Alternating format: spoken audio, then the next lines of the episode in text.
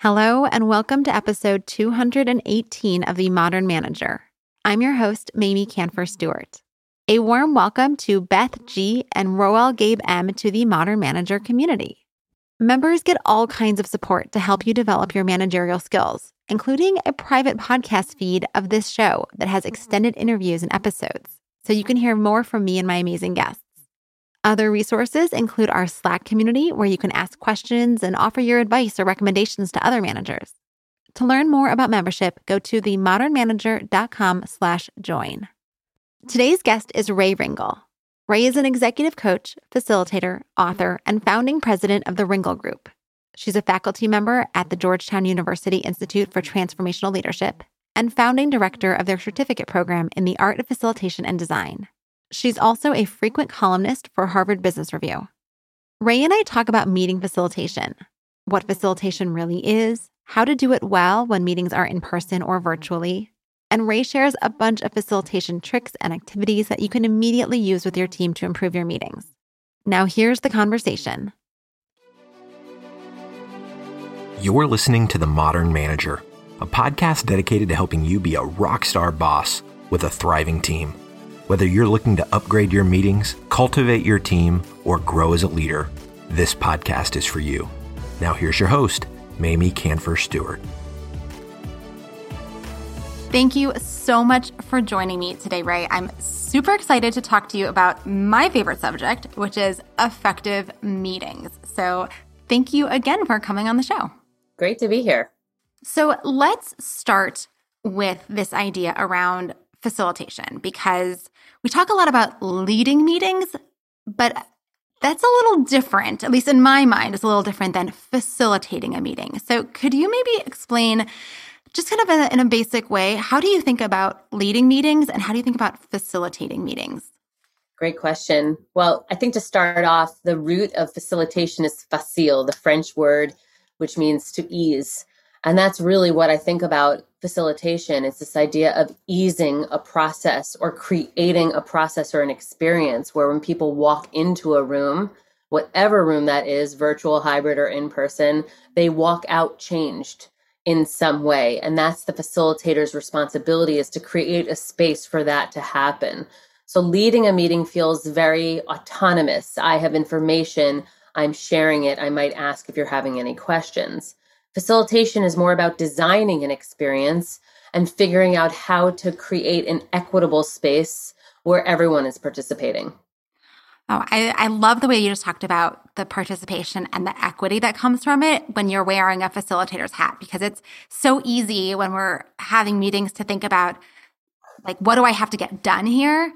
And we can often run by the fact that there's a group of people who are trying to engage and create space for and get them to share their ideas, which is a totally different agenda than just trying to get something done or get your information across.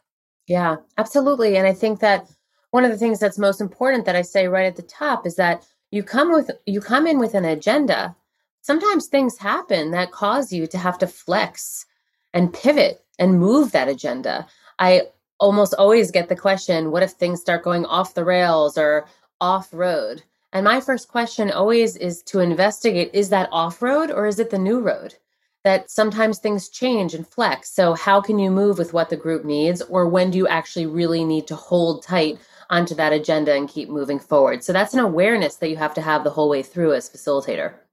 Oh my gosh. Do you have any stories or examples of recent meetings that you've been in or your clients have been in where that's happened? Because I feel like I also get that, that question and have experienced that myself. And it's a it's a hard thing to navigate. Yeah. I would say one example is certainly in the virtual world, I really like to do a temperature check at the beginning of the meeting.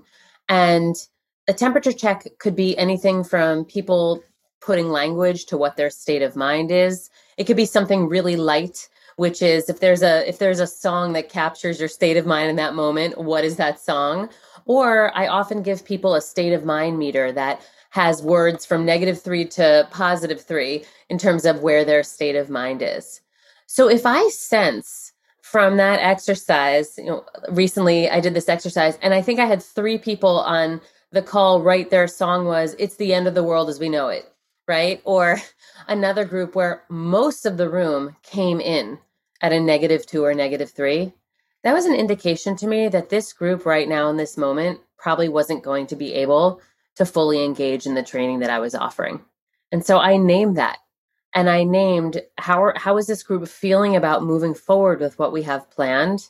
Or if you don't feel like you're in that space, what would be most helpful right now to investigate, to explore, to help people move from a pretty despondent and negative state of mind to something that's more productive and optimistic? So we just did a p- full pivot based on the immersion that I was doing with them at the top of the program. Wow. And, and I know that's so powerful. And it's, can feel a little like, oh my gosh, but I had this whole thing I had planned and we really need to get this done and we need to get to these deadlines. And knowing that your people are not at their best or are not even really like fully capable to engage is so critical because it means that the conversation you were going to have was not going to be as robust as it could have been, right? Like you're so responding in the moment and pivoting makes so much sense to kind of help people shift where they can be in that better place. Well, that's right. And I think a lot of it depends on the attitude of the facilitator is that in essence, the role of the facilitator is to be forgotten. It's not about remembering how great the facilitator was or how fluid they were. It's about remembering the experience and what happened in the experience. So, my role as facilitator is to be in service to others and to protect the room and to help the room move forward. If I'm too stuck on my own agenda and accomplishing my tasks, that doesn't feel very benevolent or in service to others. Mm. So I'm imagining that a lot of people listening are thinking, well, I don't get the privilege of having an outside facilitator come into my weekly meetings or my project meetings. So I kind of have to wear that hat too. You know, what what thoughts do you have or or suggestions do you have for people who are trying to be both a meeting leader, setting the agenda, driving towards an outcome, and a facilitator, creating that space, creating that environment where people can contribute? Good question. So much of meeting facilitation of the success of facilitation happens before you even walk into the room. Again whatever room you're you're entering. So i would say how are you setting the agenda for that meeting if you're someone who's internal and having to lead or facilitate meetings? Is it your agenda? Is it a collaborative agenda building process where people are contributing ideas or giving feedback on what's actually going to happen at the meeting or what's going to be discussed and so the more collaborative and participatory the agenda creation is, the more engagement you're going to have during the meeting. The other thing I would say is can you make space when you're gathering people to have various people lead parts of the agenda so it's not so focused on one person? That's going to be more engaging, it's going to be more collaborative, and it gives people opportunity to speak up and share their voice. Oh, I, I love those ideas. I want to shift a little bit to talking about in person versus hybrid versus virtual, because again, this is another big thing happening in the world of meetings where predominantly kind of pre pandemic, it was pretty much we were meeting in person and uh, occasionally maybe we would meet over Zoom if you were not a, uh, an already kind of virtual team or geographically dispersed. And now that's totally changed. Even people who live in the same city who have headquarters they could go to aren't all in the office at the same time.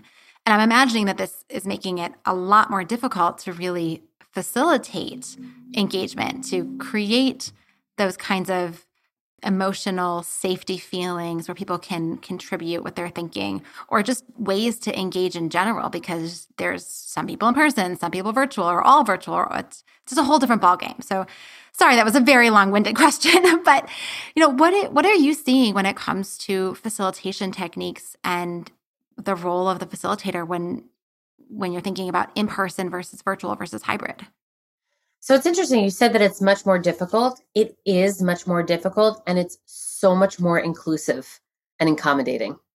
We only had one way before, maybe two ways in person and virtual. But now, in person, virtual, hybrid, there are more opportunities to, for people to figure out where is their place of highest potential and how could we accommodate? There are some people who are running back to the office. There are other people who have to be in the office due to the nature of their work. And there are other people that if they never left their kitchen table again they'd be delighted. And they are finding that they work best in that space. So while more challenging i actually think the more inclusive and accommodating we can be the more present people will be which will make it easier for facilitators. So for me what I really think about is, are two things. One is facilitators today need to be savvy in every room. They need to be savvy in the physical room, they need to be savvy in the virtual room, and they need to be savvy in the hybrid room. There's no sort of dominance in one place or the other. They really have to upskill and practice and be ready to hold spaces in all of those different spaces. So that is going to be a new normal for leaders and for facilitators. That's the first piece.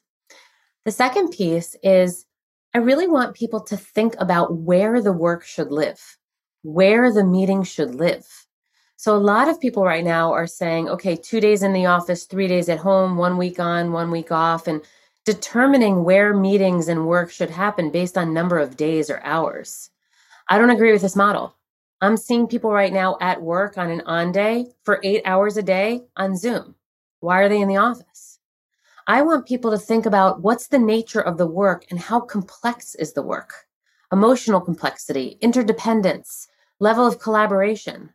And the more complex the work is, the more those meetings and that work should be done in person or hybrid. Sort of the less complex, that work can still remain virtual, which is a lot more accessible and accommodating for people. So it's just a new lens to look through when you're thinking about where these meetings should live, not just doing it on random days, but thinking about the qualities and the characteristics of the actual work. Wow. All right. I want to go back because you just said so many wonderful things here. so let's go first to this idea of accessibility. And, you know, I think you're you're so right, right? We get to be in the right spaces for ourselves, hopefully, so that we can come in already to a meeting in our best mindset. And I've been finding as a facilitator that there are some things that you can do using virtual technology that's actually easier than trying to do those same activities in a room with people. And there are some that are much easier when you're all together in a physical yeah. space. So I want to put a pin in that because I want to come back to it in a minute. But I just want to acknowledge this accessibility issue and how important that is when thinking about meetings and and facilitating them. And then the second piece I want to talk about, and this is where I want to go right now, is more into this idea of what kinds of meetings we should be hosting where and when and with with knowing that we have people who are going to be in the office and going to be home. And it's sometimes like a puzzle trying to trying to fit everything together. And just any more thoughts that you have on you know how we can optimize for our time together in person and for our time together in virtual spaces? Sure i think that for me the way that i look at it is there's many technical pieces of work information sharing even parts of strategic planning brainstorming when you're really dealing with more of your technical what i call task based work where we need to do updates and briefings and reviews I think a lot of that work can stay in the virtual space. I think when you're getting into the work that feels more relational, team building, team forming, feedback sessions, maybe things that situations that have a lot of heat or tension or conflict mediation. I think that those warrant more of a hybrid or in person setting because you have more of the body language of the person to read off of and more of a physical presence. So you can't say just task based work is virtual and human based work is in person because it really depends on the situation. But I do see the technical pieces and information share really don't need to be in person anymore. It's going to be so much more time effective and productive if you do them virtually. I will say the one piece that um, I tend to just give in a real world example. I've had to deal with a lot of kind of team storming or or you know, figuring out how teams come together over the last couple of years in the virtual space, obviously, when we were really deep in the pandemic. Those sometimes can be tough to do virtually because I find that the real conflict is happening in a private chat. People can just turn their cameras off and disengage. Whereas if you're actually physically in the room and you have to really dive into the conflict, you can't go dark. You can't hide under your table right? You're there, you're present, and there's the ways the facilitator can really bring people out. So those kinds of situations are an example of where I really try and have a more in-person element to the work. So I think you're you're totally this insight around when things are virtual and it's easy to kind of be distracted or distractible or kind of take things into a side chat and you kind of can't control as a facilitator, or at least you're not privy to everything that's going on in that same meeting because there's channels that can be happening. And i know some i've, I've definitely been in meetings where even if it's not the the chat on zoom it's just literally texting other people in the meeting giving direction asking questions complaining and venting about people. And that's super unhealthy. And it makes it the facilitator's job really hard when you you may pick up signals that that's happening by looking at the little zoom boxes if their cameras are on or maybe the signal simply that their cameras off. But it makes it your job a lot harder because you you can't you can't see exactly what's happening and people are you know they're splitting their attention. Right. I mean the other thing i just want to say about that point is that the virtual world also lends itself in many ways to different kinds of personality types. If you're someone who's more introverted gets your thoughts and feelings out more in writing sometimes you get lost in a room uh, when you're not as comfortable speaking up. Whereas in the virtual world you can take your time to enter quietly. You can be super, super engaged and active in a chat without necessarily having to turn your camera on and speak. So I feel like, again, going back to the accommodation piece, sometimes you actually have more options in the virtual world in terms of choice of how you engage with the rest of the group. I think that many people say it's hard to build relationships and there's so much distance in the virtual or even the hybrid world. I think it's sometimes the opposite because even though you right now are six states away from me, I could be looking at you in the screen and I'm only five inches away from your face. I'm actually closer to you here than I would be in the room. So you still can have quite a bit of intimacy and connection, even though you feel like you have this screen, which is a barrier. I find it to be quite the opposite. Yeah, and I'm, thinking one of the articles I read that you wrote about this. Sometimes there's a, a layer of safety that actually comes by having a screen between you where we can be more vulnerable because even though we are so close in proximity through the screen, we're also somehow safe because we're alone. And eh, again, I mean, I had an experience today where I had a colleague ask me a very sensitive question that he had been thinking about. And I could tell he was super uncomfortable raising the topic with me.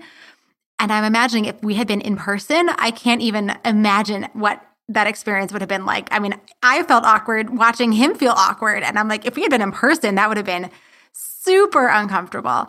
And yet once once I kind of said, hey, look, it's okay. You can you can raise this topic. You can ask me anything you want. It's it's all good and he kind of calmed down and then we had a wonderful productive conversation. And my interpretation is that like the screen actually helped us in that moment. I think it's really interesting i also think it's interesting around the space that you curate where you're working right? So for some people at home just sort of being in their space having their pictures around them or their coffee mug or it creates a certain level of comfort. Now you know, you don't want to get me started on too much comfort, like wearing your pajama bottoms to work, which is a big no-no. but there's like there's a boundary around feeling comfortable and still having your mojo and showing up in a workspace.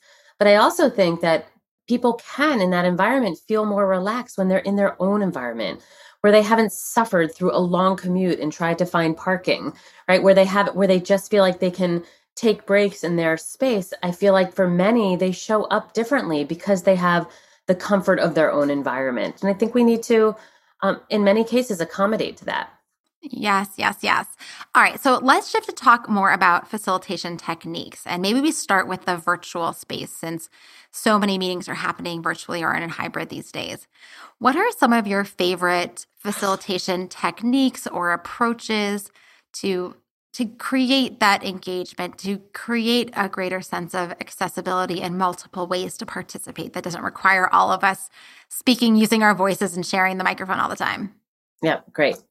First and foremost, the most I, I think that the technique for virtual that's that's most important is the idea of padding your time. So it's not just whatever we were going to do in the room, we'll do on Zoom. There is really a conversion methodology to how you do your work in the virtual world. And two of the most important principles for that is to give things double the time that you need. When you tell someone, okay, four people per breakout room, each person speaks, here's the question, and you give them four minutes, 1.5 people speak. It's just not enough. Or when you see an agenda group discussion, five minutes, that's one long winded person. So, for virtual in particular, we need to give things more time than we think it will actually take. That's something that's really important to remember about the virtual world. And we also want to design in intervals. If anyone is talking for more than 10 to 15 minutes in any meeting, whether it's virtual, hybrid, or in the room, they're probably doing something wrong. After that interval of 10 to 15 minutes, it needs to toggle back to your participants where they get to be in the driver's seat, where they get to respond, to write, to put something in chat, to ask a question, to go to a breakout. It's I, I use the model of high impact interval training from exercise to the virtual world. So you're constantly you're having these like bursts of intensity and activity and then and, and then an interval of active recovery. So the way that we treat our, our hearts and our bodies should be the way that we treat our brains in the virtual world let people soak in the information and then let them step in and do something with it. So that's something I feel really strongly about. There are so many different modalities that you can use in the virtual world things around changing your name, things around using the chat, different platforms that you can use Google Docs, mural boards, Miro, Padlet. I mean, it's really endless in terms of the um, the ways that you can engage people. But there's a couple that I like to use in particular that I'll share with you. First of all, I love starting any meetings or training sessions with a Mentimeter, which is some people use polling. I happen to like menti.com. It's a way to get immediate answers and polling that is totally anonymous. You get 100% participation and it's anonymous.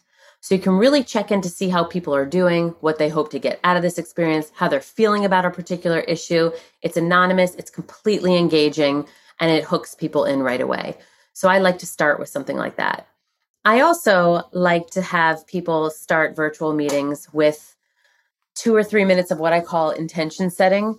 And I don't mean, you know, start burning incense and meditating. I don't mean that at all. I mean having them remove a distraction from their desk or from their computer and having them write down their intention of this meeting, not sharing it, just to write it down. And I find that that helps people arrive in a virtual room. Our transition times between meetings are nothing. It's just frantically trying to find the next link. So to me, that practice is kind of like when you get on a plane and they say, if you're not flying to Chicago, you're in the wrong plane. Like, where am I right now? What meeting is this? And what I hope to get out of it. And the last reason I like to do that in the first two or three minutes is that often people are two or three minutes late to meetings. And a big pet peeve of mine in the virtual world or in any room is when the facilitator says, We're just going to wait about five minutes for everyone to join. And I'm thinking, Are you for real? Like, do you know what I can get done in five minutes? It's obscene what I can get done in five minutes, but I've chosen to be here on time. so now I'm being penalized for being on time, right? But on the other hand, we want to be accommodating to people who are really stretched. So, how can I do something meaningful? Start at the top of the hour, something meaningful, but the people who need to be on two or three minutes late haven't missed something critical. So that's always how I begin. Then I would say that every 10 to 15 minutes, I'm doing some sort of exercise that's helping them process the information, that's helping them extract like the stickiness, what they're going to use, who they would use it with, when they would use it. And so I'm constantly coming back to helping them integrate the information, sort of move it from like head to heart to hands in terms of like, I learned it, this is how I feel about it, and this is where I'm going to use it so they're active the whole way through. Oh my gosh, so so many good tips here.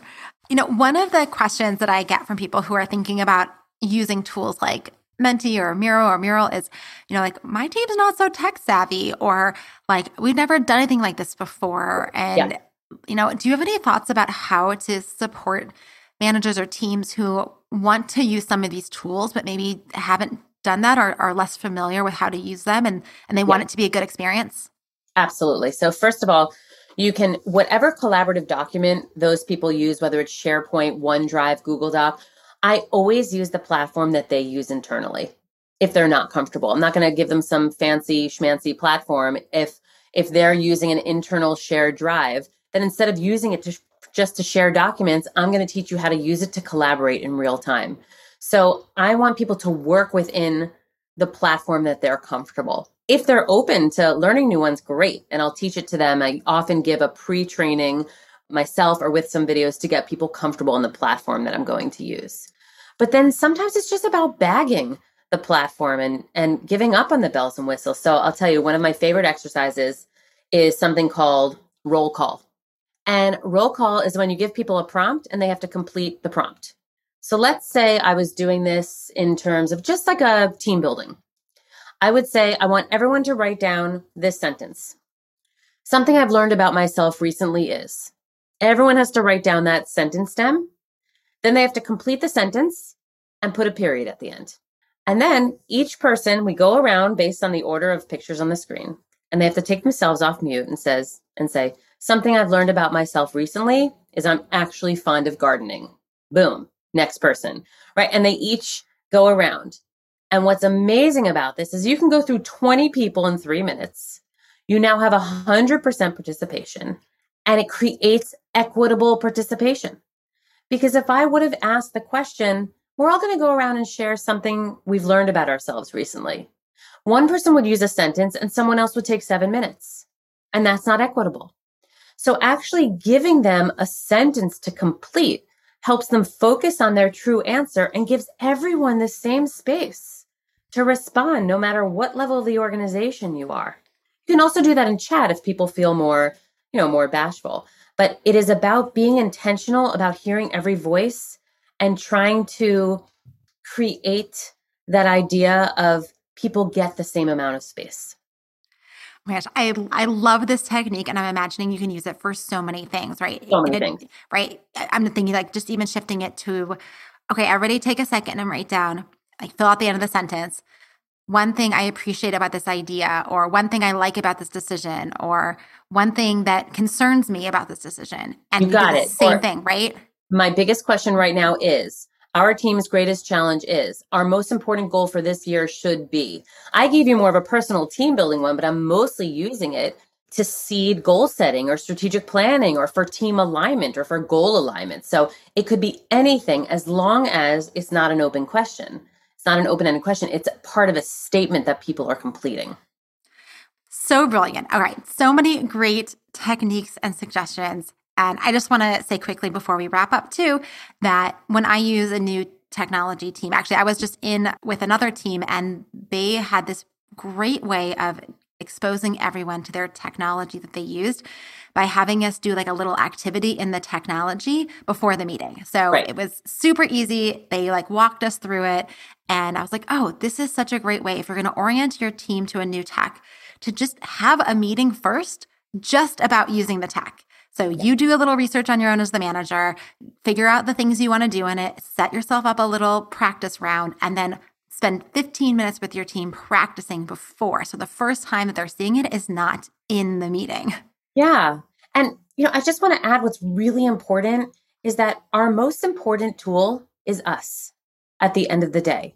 Your state of mind and your presence is contagious. And yes, after two years, I am bringing back the words contagious and infectious. They are good words, right? They've been banned. But like, remember, yawns, sneezes, they're contagious. So is emotion and so is state of mind. So I spent a lot of time with facilitators working on how do you show up and how that passes and and moves through the screen and transforms others. So you can have all these tools and great modalities, but at the end of the day, what is the facilitator passing on to the group in terms of emotion and mindset and state of mind? And that actually matters in the end a lot more. That's what people retain more than anything else, is how they felt in the experience than any particular thing that they learned. Such an important note to end on. So, Rae, can you tell us about a great manager that you worked for and what made this person such a fantastic boss?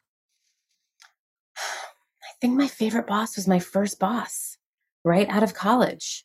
Someone who was just a couple of years older than me. Her name is Sharon Lubin Levitt. She's still absolutely a big part of my life today. And I think what I loved so much about her is she really understood how to be a manager as coach, how to lead through questions, as opposed to giving me the answers right away. So she would start with me and say, What do you think about this? What could this look like? Because if I came up with the answer, then it's mine forever. If she just gave me the answer, it's hers. And, and maybe it'll stick or maybe it won't. So she really led with coaching and with questions. And then when I was stuck or I didn't know, then she came in to say, May I offer a suggestion? You know, what do you think about this? Can I share some advice? And for me now as a leadership coach, that's absolutely the way that I coach. You lead through inquiry. That's what you do coming out of the gate. So I so appreciate at such a young age that Sharon intuitively understood what it meant to lead by coaching. Oh, beautiful. And where can people learn more about you and keep up with your work? Well, certainly through my website and through LinkedIn and Instagram and Twitter. I will say that I am uh, you know, sort of a latecomer to Twitter and Instagram. I'm just such more of a connecting with people kind of person, but I understand that social media is uh, is really the way to reach out to so many people who could benefit from this kind of learning and this kind of work. And I've written, been, it's been a prolific writing year for the last couple of years. So I, I have a site on HBR that lists all the articles as well. Wonderful. So we'll have all of your links and stuff in the show notes so people can find them. Well, thank you again so much for joining me and for chatting with me about meetings. It's always a pleasure.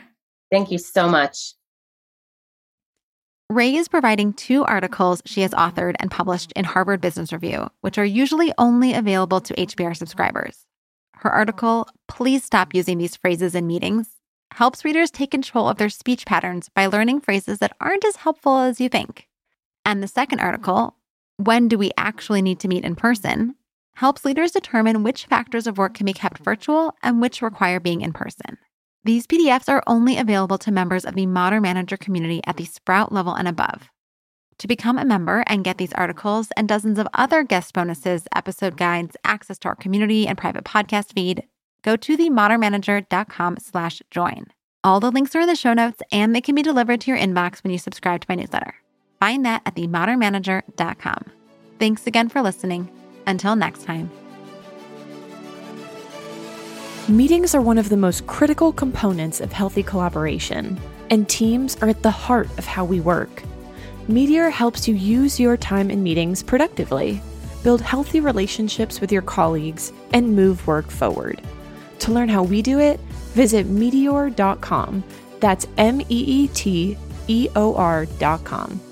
You've been listening to The Modern Manager. You're already becoming a rock star boss of a thriving team, I can tell. To ensure you never miss an episode, subscribe to the show in your favorite podcast player and join the mailing list at mamieks.com slash podcast. That's M-A-M-I-E-K-S dot com slash podcast to get show notes and other special content delivered directly to your inbox. Thank you so much for listening. Until next time.